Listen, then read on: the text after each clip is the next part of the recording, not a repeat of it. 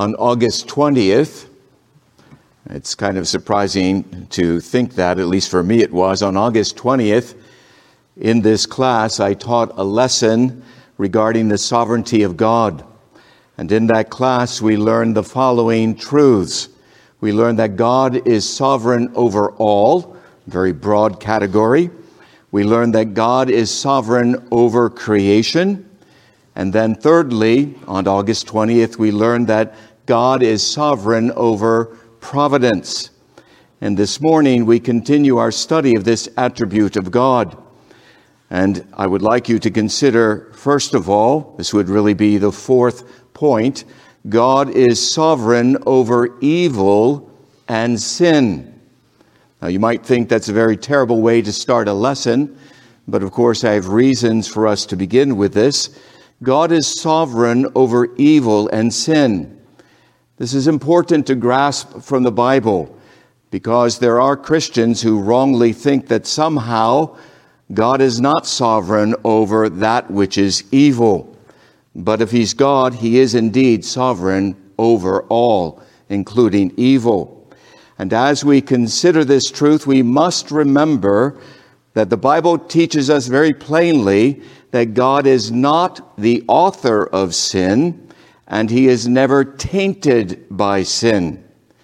In Habakkuk 1, verse 13, you don't need to turn there, we read, You are of purer eyes than to behold evil, and you cannot look on perverseness.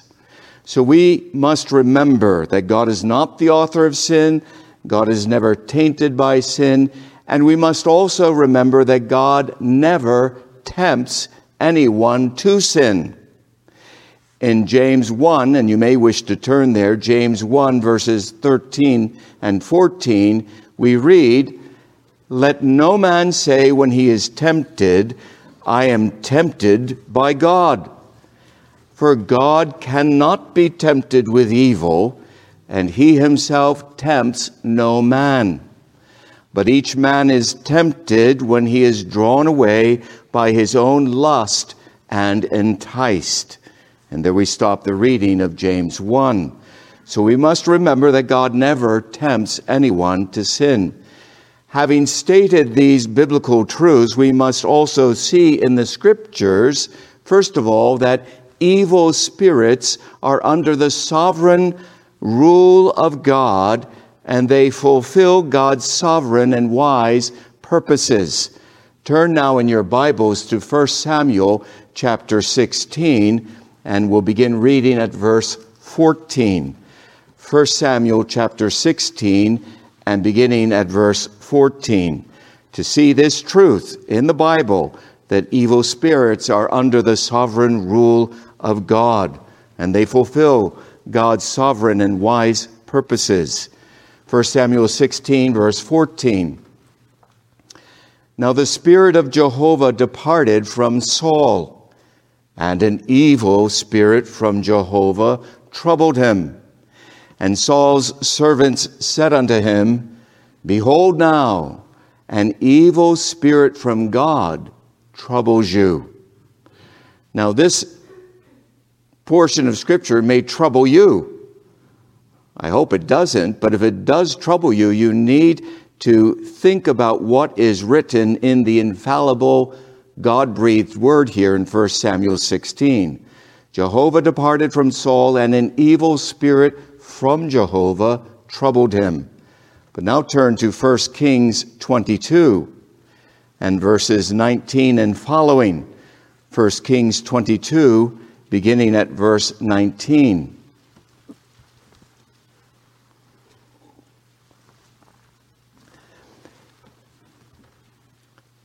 And Micaiah said, speaking to King Ahab, Therefore, hear the word of Jehovah. Micaiah is the prophet of Jehovah. I saw Jehovah sitting on his throne and all the host of heaven standing by him on his right hand and on his left. And Jehovah said, Who shall entice Ahab? That he may go up and fall at Ramoth Gilead. And one said on this manner, and another said on that manner. And there came forth a spirit and stood before Jehovah and said, I will entice him. And Jehovah said unto him, How? And he said, I will go forth and will be a lying spirit in the mouth of all his prophets. And he, Jehovah, said, You shall entice him and shall prevail also. Go forth and do so. Now therefore, behold, this is now Micaiah the prophet speaking, behold, Jehovah has put a lying spirit in the mouth of all these your prophets, and Jehovah has spoken evil concerning you. So, my point is, we must understand again, God is not the author of sin, God is never tainted by sin, God does not tempt anyone, but evil spirits are under the sovereign control of God. And you should be very thankful to God that that's true. Would you like it if evil spirits were not under the control of Almighty God? I don't think you would. You shouldn't. But we also know from the scriptures that Satan himself is under the absolute sovereign rule of God. We're not going to turn to any passages, but you will know this. Satan was unable to do anything to Job. He was not able to do anything to Job in the Old Testament until God granted Satan permission.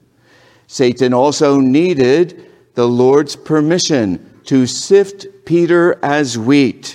He could not do so without God's sovereign permission. But also, sin itself is also under the sovereign control of God.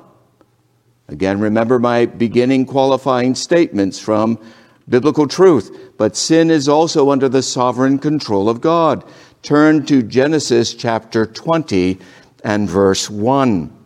Genesis 20 and verse 1.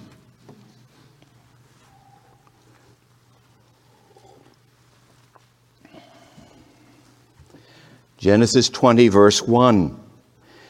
And Abraham journeyed from there toward the land of the south and dwelt between Kadesh and Shur, and he sojourned in Gerar.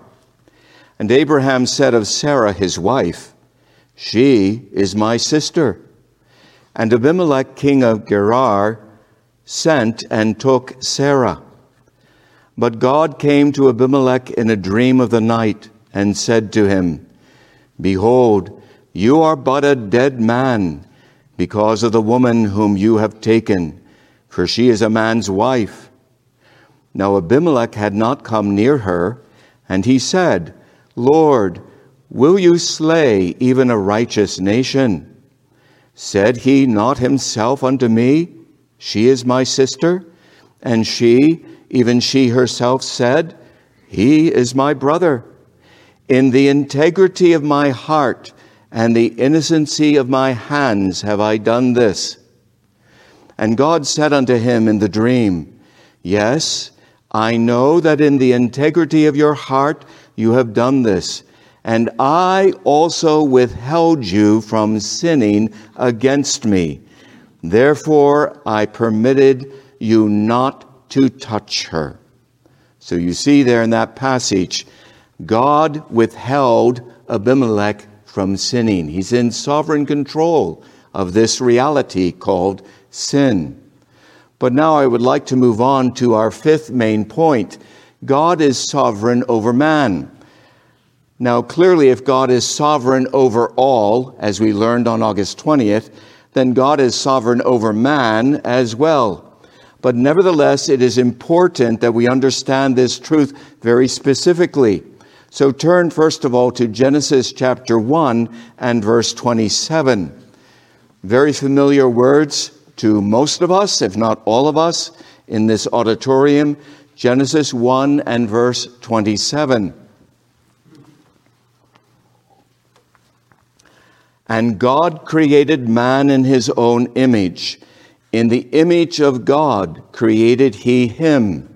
Male and female created he them. Now, because God created man and woman, God has a righteous rule over them. He has the right to command and to instruct man and woman, of course. And as his creature, man is accountable to God, the Creator. And those commands and instructions are obvious as you read through Genesis chapters 1, 2, and 3, indeed through the entire Bible. But thinking of Genesis alone, we read in Genesis 1:22 God's command be fruitful and multiply. In verse 26 of Genesis 1, man is to have dominion over the creation. In Genesis 2:17, God tells Adam, "You may not eat of the tree of the knowledge of good and evil."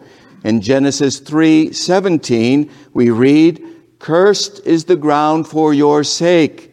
In toil you shall eat of it. Not a command, but instruction to Adam. So God, as the creator, gives commands, instructions to his creatures. God, as the creator, has the right to do that. And man, as the creature, must indeed listen to God and obey God. Now, many years later, the psalmist reiterated the dominion mandate which God originally gave to man as recorded in Genesis 1.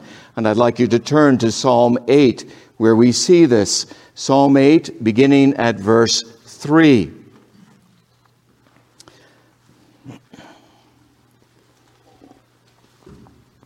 Psalm 8 and verse 3. When I consider your hands, excuse me, when I consider your heavens, the work of your fingers, the moon and the stars which you have ordained. What is man that you are mindful of him, and the Son of Man that you visit him?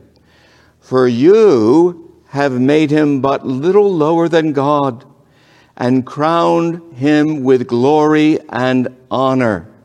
You make him to have dominion over the works of your hands. You have put all things under his feet. And there we stop our reading. So God continues to be the sovereign, ruling man, even in man's fallen state. And the psalmist acknowledged this reality that God made him, that God made him actually the vice regent in the earth. So God is sovereign over man, created man, commands, instructs, and gives him this responsibility as a vice regent over the earth.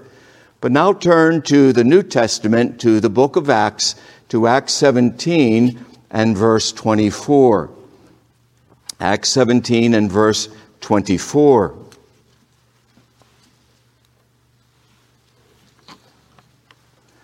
Here the Apostle Paul is preaching to the people of Athens, Greece. And he's declaring who God is to a bunch of very religious but pagan people. Acts 17, verse 24.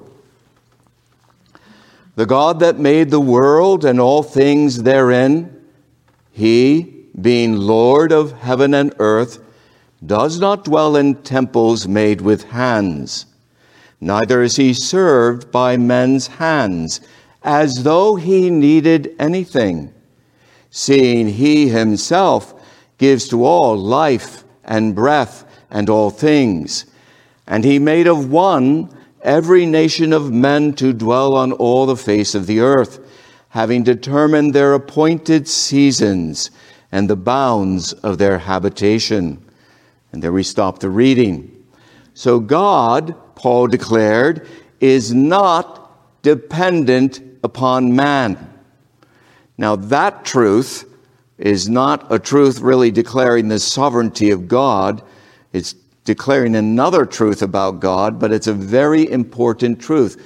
God is not dependent upon man.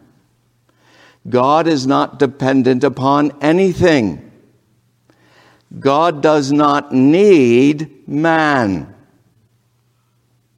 You should never think, well, God somehow needs me. No, God actually does not need you. He doesn't need me as a pastor and a preacher. He uses me, but he does not need me. So we need to understand this. God does not need man or anything he created.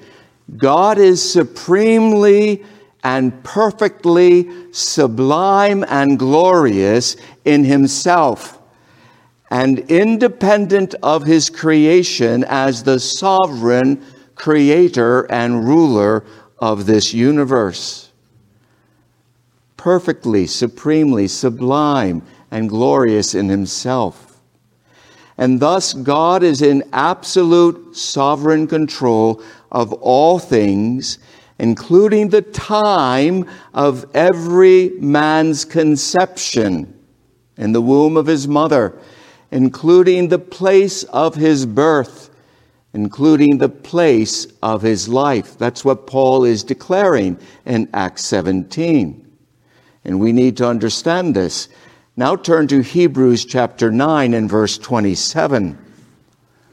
So we've just considered that God is in absolute sovereign control of the time of every man's conception, then his birth, his place of birth, his place of living. And in Hebrews 9:27 we read, "And inasmuch as it is appointed unto men once to die, and after this comes judgment, and that's all we'll read of Hebrews 9, we see here it is appointed unto men once to die. The word means it is laid up, it is reserved, a specific time, a specific second, if I might say so.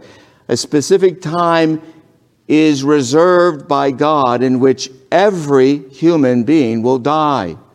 Now, of course, I understand there's the return of Christ. Some will be alive at his coming. But of course, we're not considering that reality here. Death, you see, is not left to chance or blind fate or an accident, as we call them, but death is appointed sovereignly by our sovereign God. So it should be clear from these specific passages that God is sovereign over the entirety of the lives of men, women, boys, and girls from conception to death. But God is also the sovereign king over the ultimate eternal destiny of all men. Turn in your Bibles to Isaiah 45. God is also the sovereign king over the ultimate eternal destiny of all men. Isaiah 45, beginning at verse 9.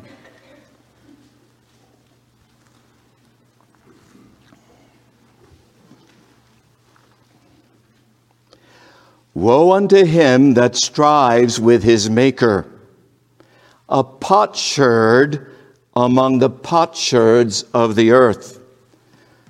We pause there. What a wonderful, glamorous description of us. Of course, it was not an accident that God caused Isaiah to write these words. These are God's words.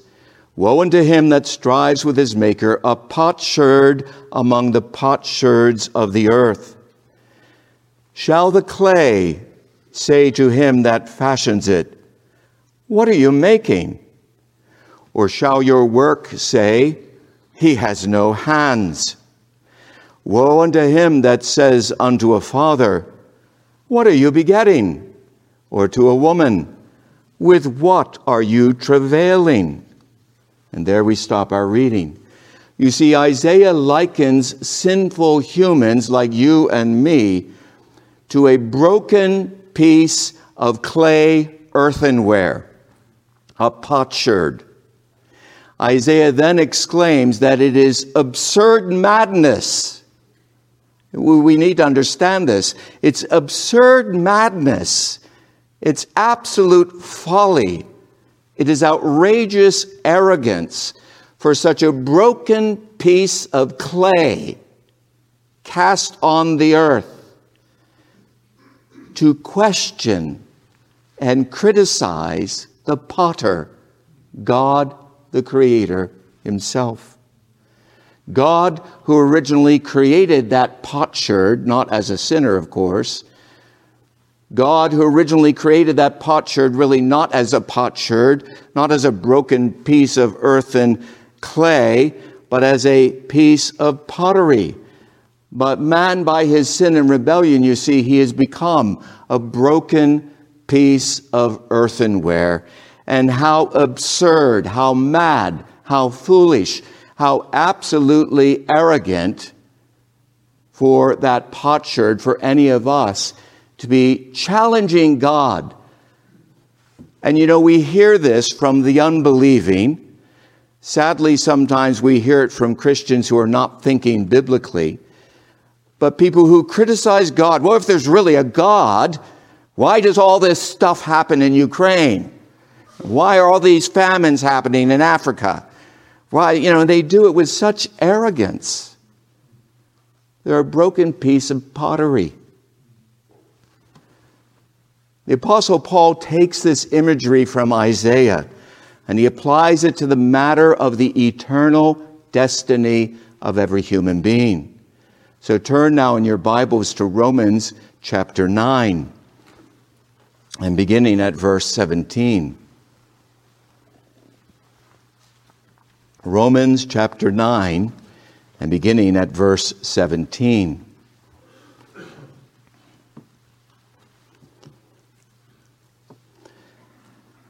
For the scripture says unto Pharaoh, For this very purpose did I raise you up, that I might show in you my power, and that my name might be published abroad in all the earth.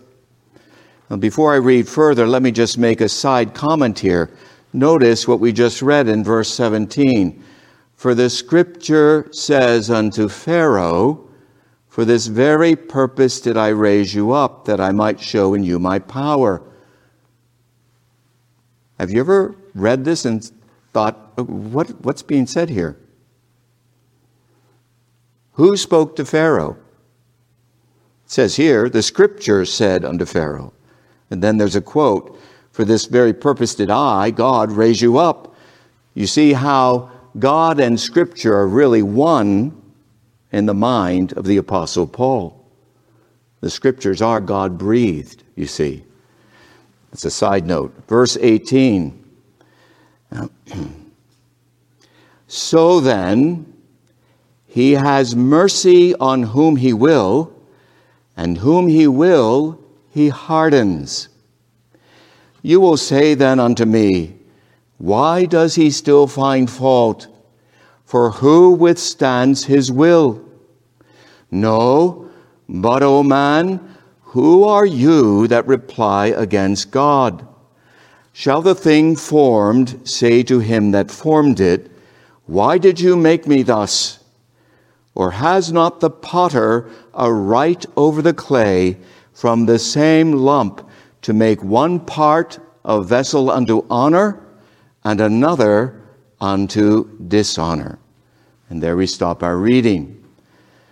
So Paul uses this imagery from Isaiah, applies it to the matter of the eternal destiny of every human being.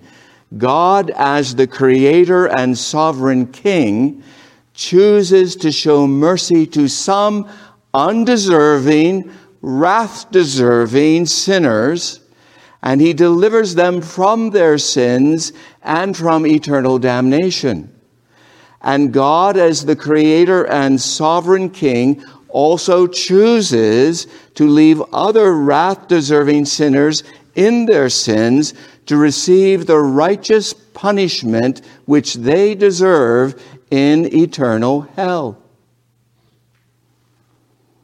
Now, you may be sitting there saying, I don't really like this. There's reasons why you're thinking that way, and it's not good. And you need to take heed to what Paul has written here, what God has revealed to us through Paul. But now in Romans 9, drop down, uh, look at verse 20 again. Romans 9, verses 20 and 21, which we've just read. Paul makes it clear that no man is in a position to righteously call God to account and to judge God by human standards and by the limited insight, if I may even use that word insight, by the limited insight which humans have. He's not saying people don't question, he's just showing us that no human being is in a position to righteously call God to account and to judge God by human standards and by the limited insight which humans have. People who challenge God's sovereign decisions and actions in the matter of salvation, the salvation of sinners, they simply reveal their ignorance, their arrogance, and their rebellion as creatures. They willfully ignore the fact that the sovereign God and creator of the universe does numerous things which you, a little finite, sinful man, cannot possibly understand. Neither can I. We forget that reality. We cannot possibly, as finite sinners, little creatures of the dust, potsherds, understand the many things that God does in this universe. And here I'd like to quote a commentator on this passage. It's very helpful, it's not lengthy. Leon Morris. He wrote Paul is saying that God created people, that people became sinners, and that God then dealt with them as sinners. If it is a question of the rights people have, we must bear in mind that whatever we may be in our own eyes, in God's sight, we are sinners. If we demand that we be treated in strict justice, we must bear in mind that justice will go hard with sinners. End quote. But now let's move on. In the sixth place, God is sovereign over salvation from sin the eternal destiny of men, women, boys, and girls, but more specifically, God is sovereign over salvation from sin. So, why do some individuals who hear the gospel repent of their sins, believe on the Lord Jesus Christ, and receive the forgiveness of their sins and salvation from their sins?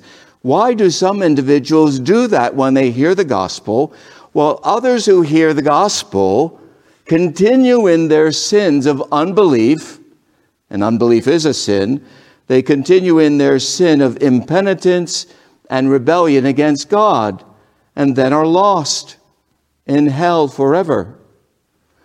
Well, the answer to those questions, of course, are found in the Bible. Turn to Acts chapter 13 and verse 44 we have the definitive answer to this question found in passages such as Acts 13, verse 44.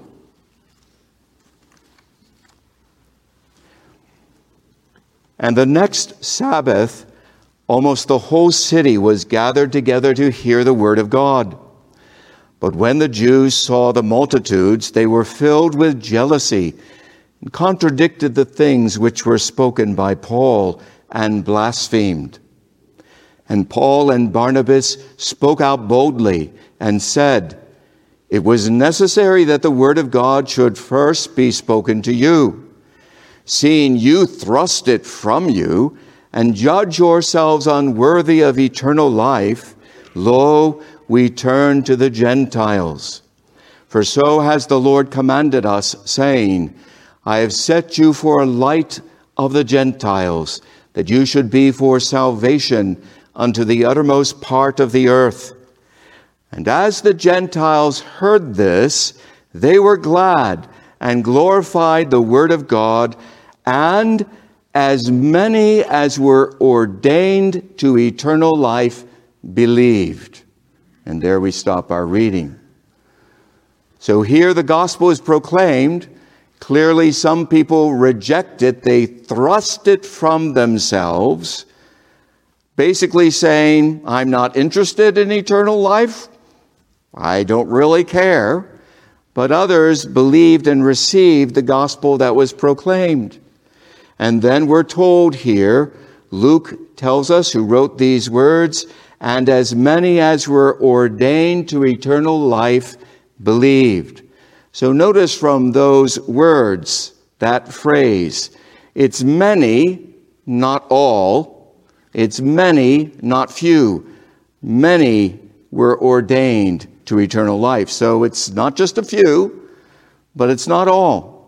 But notice, secondly, from that phrase, being ordained to eternal life is the choice and action of the triune God, not of man.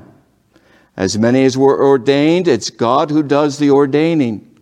But notice, thirdly, from that phrase, believing is the consequence of first being ordained to eternal life by the sovereign God. That's what the passage tells us. Believing is the consequence of first being ordained to eternal life by the sovereign God. God is sovereign over salvation from sin. Well, now let's turn back again to Romans chapter 9 and verse 10. Romans chapter 9 and verse 10.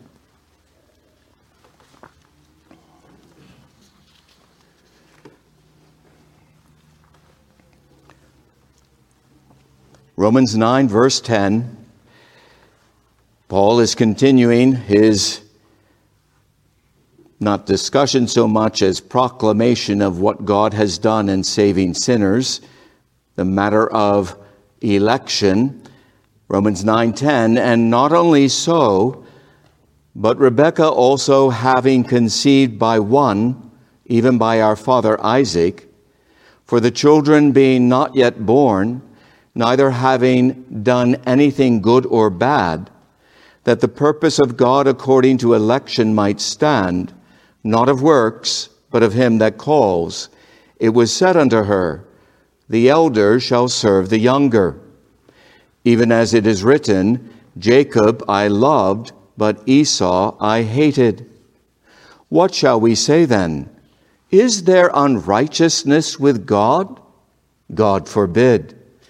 For he said to Moses, I will have mercy on whom I have mercy, and I will have compassion on whom I have compassion.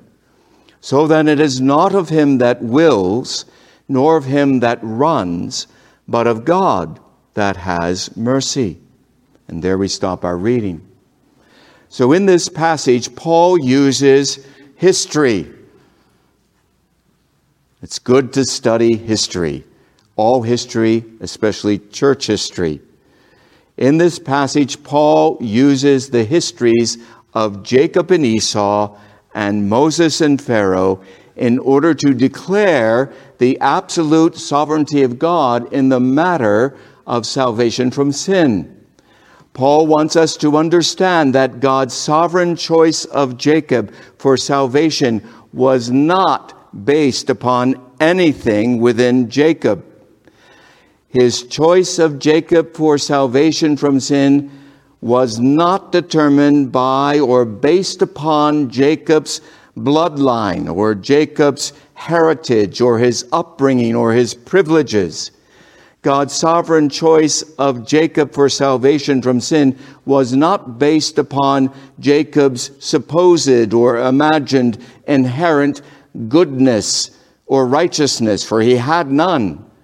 Like his brother Esau, Jacob was in union with Adam, our first father he was a sinner without inherent goodness or righteousness. God's sovereign choice of Jacob for salvation from sin was not based upon Jacob's subsequent life or deeds, whether good or bad, because God's choice was made, Paul tells us very plainly, prior to the birth of Jacob and Esau. So Paul's point is that God's choice of setting his love upon Jacob and consequently delivering Jacob from his sins had absolutely nothing to do with anything in Jacob. God did not choose Jacob because he was physically superior to Esau. Indeed, it seems he was not physically superior to Esau at all. God did not choose Jacob because Jacob was intellectually superior to Esau. He didn't choose Jacob because he was morally superior to Esau. He was not. He did not choose Jacob because Jacob was somehow spiritually sensitive and Esau was not spiritually sensitive. Esau was not spiritually sensitive, that's true, but Jacob was not spiritually sensitive. God did not choose him because of such a supposed reality. God did not choose Jacob because he foresaw that Jacob would one day believe, that Jacob would one day repent. No. God did not choose Jacob because God foresaw anything good in Jacob. Not anything. Nothing commends us to God because we are sinners and creatures of the dust. Nothing makes us worthy for salvation. Nothing makes us predisposed to receive God's grace. God's sovereign, gracious choice of Jacob was rooted in the heart of God, so that out of his mere good pleasure, as Paul writes in Ephesians, out of his mere good pleasure from all eternity, God elected Jacob unto everlasting life. When we all deserve death because of our sin, it is a wonder of pure, sovereign grace that anyone receives forgiveness, and life eternal. But now let's observe in the scriptures specifically God the Father, it's the triune God who saves. God the Father is sovereign in the salvation of sinners. Turn to Ephesians 1, which I've already referred to, to Ephesians chapter 1 and verse 3.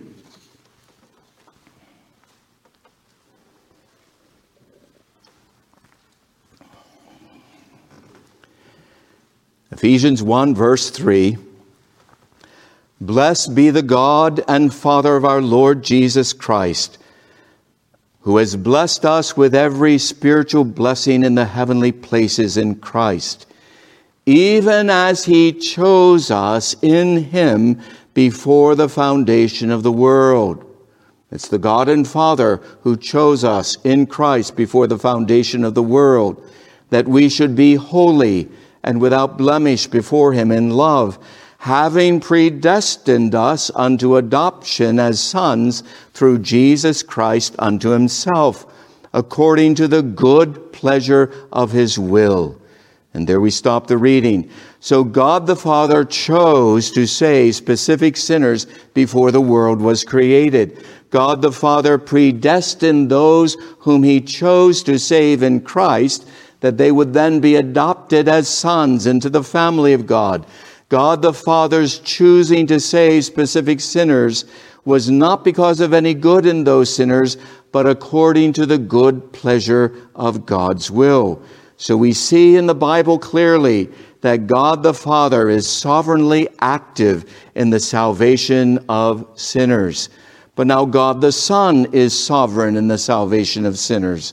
Turn to John chapter 10 and verse 14. John chapter 10 and verse 14.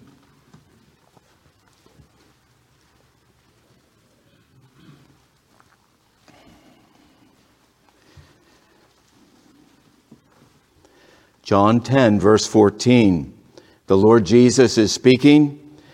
I am the good shepherd, and I know my own and my own know me, even as the Father knows me, and I know the Father. And I lay down my life for the sheep. And other sheep I have, which are not of this fold. Them also I must bring, and they shall hear my voice, and they shall become one flock, one shepherd. And there we stop the reading. This is just one sample from the New Testament showing us that God the Son is sovereign in the salvation of sinners.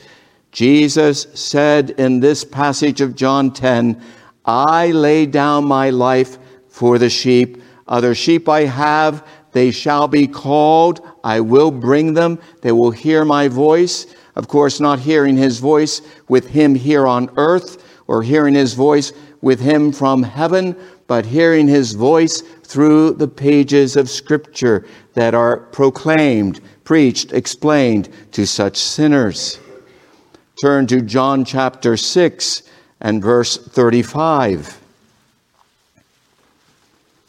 John 6, verse 35.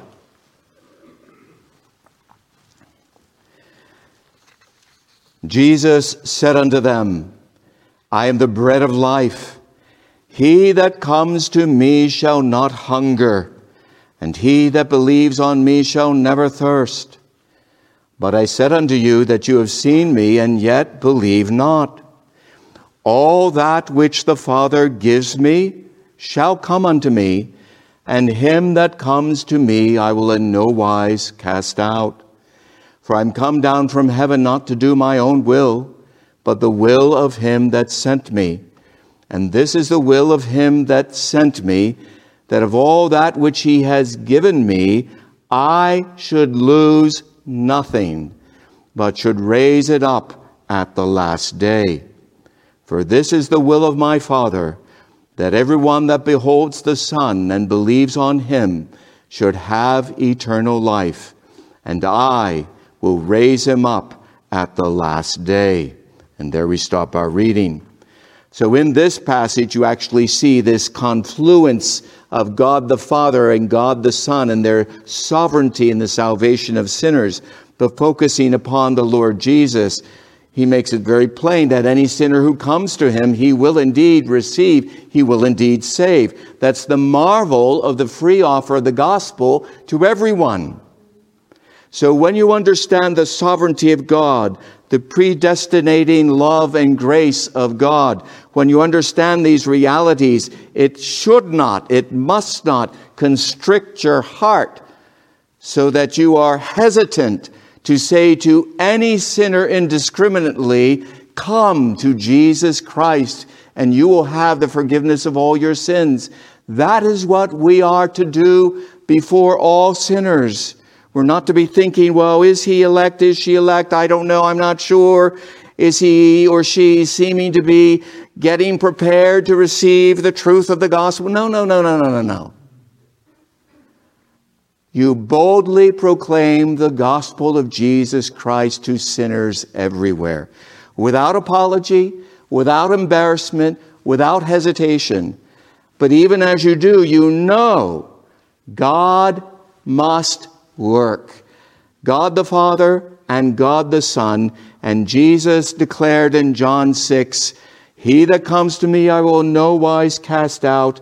All that the Father gives me will come. I will lose nothing. You see, He will save. He will save those who come to Him. But now, God the Holy Spirit is also sovereign in the salvation of sinners. Turn to John chapter 3. John chapter 3 and verse 5. The Lord Jesus, as most of you know in this chapter, this portion, is speaking to the Pharisee named Nicodemus. John 3, verse 5. Jesus answered, speaking to Nicodemus, Truly, truly, I say unto you, Except one be born of water and the Spirit, he cannot enter into the kingdom of God. That which is born of the flesh is flesh, and that which is born of the Spirit is spirit. Marvel not that I said unto you, You must be born anew.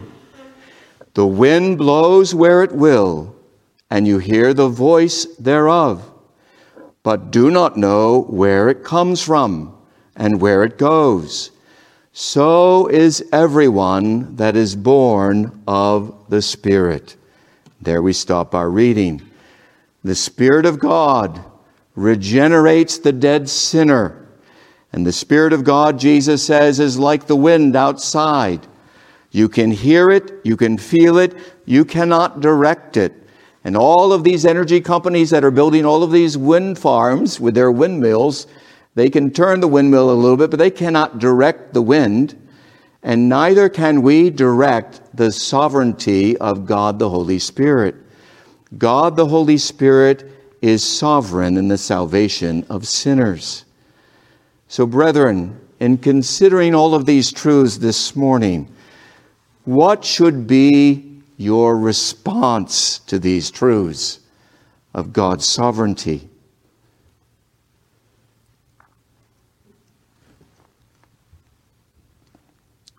The first response should be silence.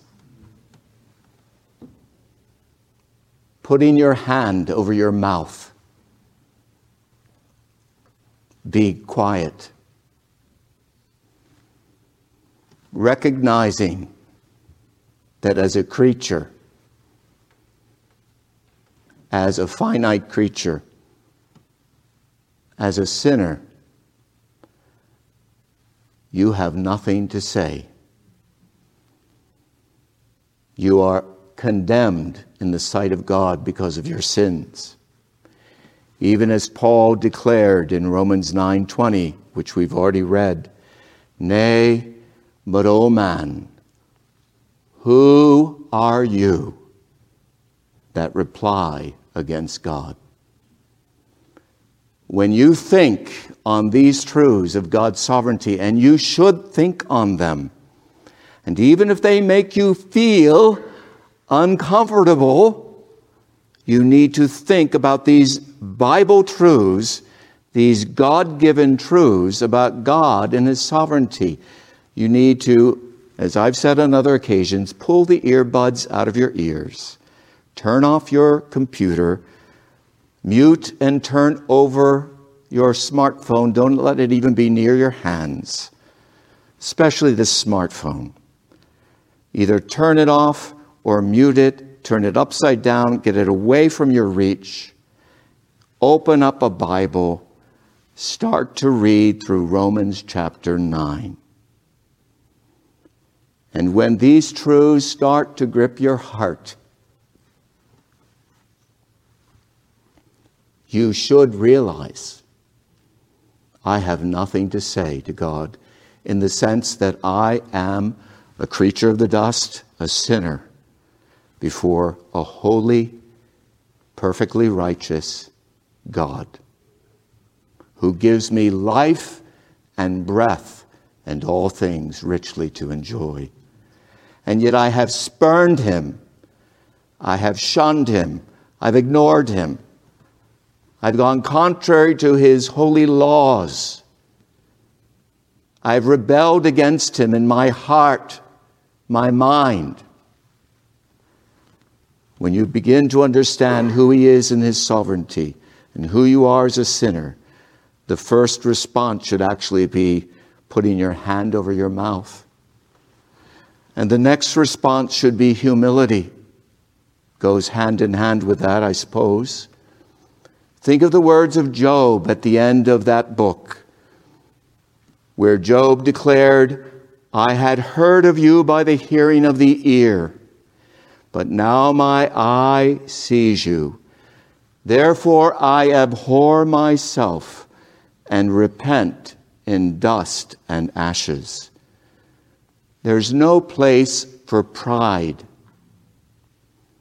A proud Christian is a contradiction in terms.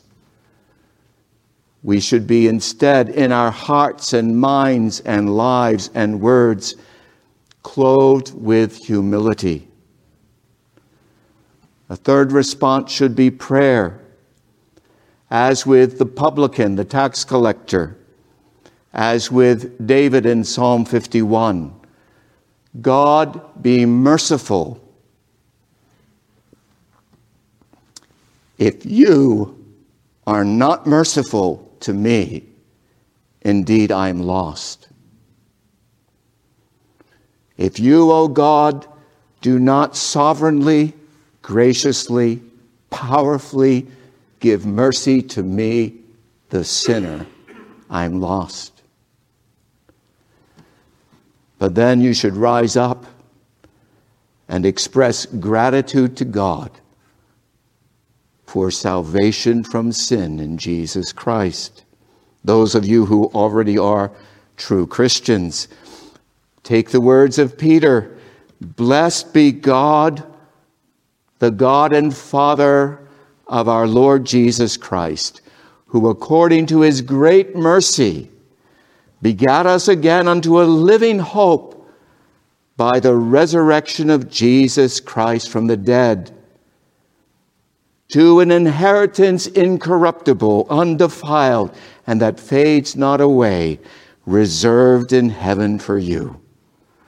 You see, Peter was heavenly minded, but before he was heavenly minded, he was blessing and thanking God for his mercy in Jesus Christ. That's what you should do, and not just on Sundays.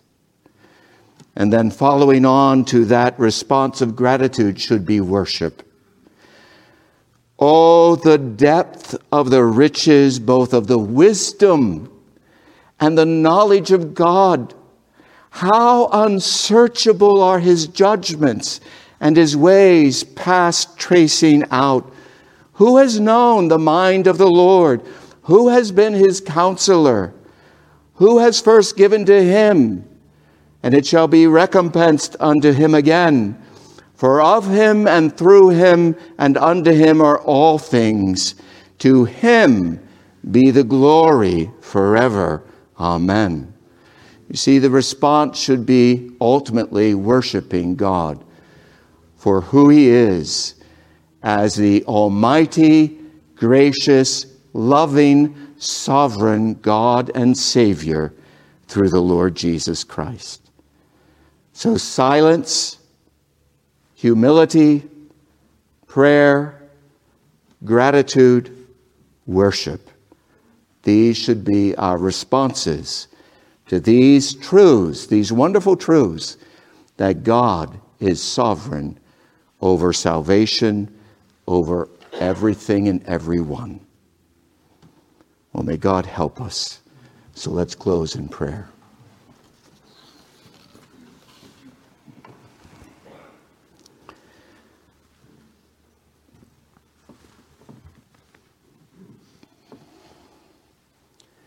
We come to you, our sovereign, gracious, heavenly Father our God and Father of the Lord Jesus Christ.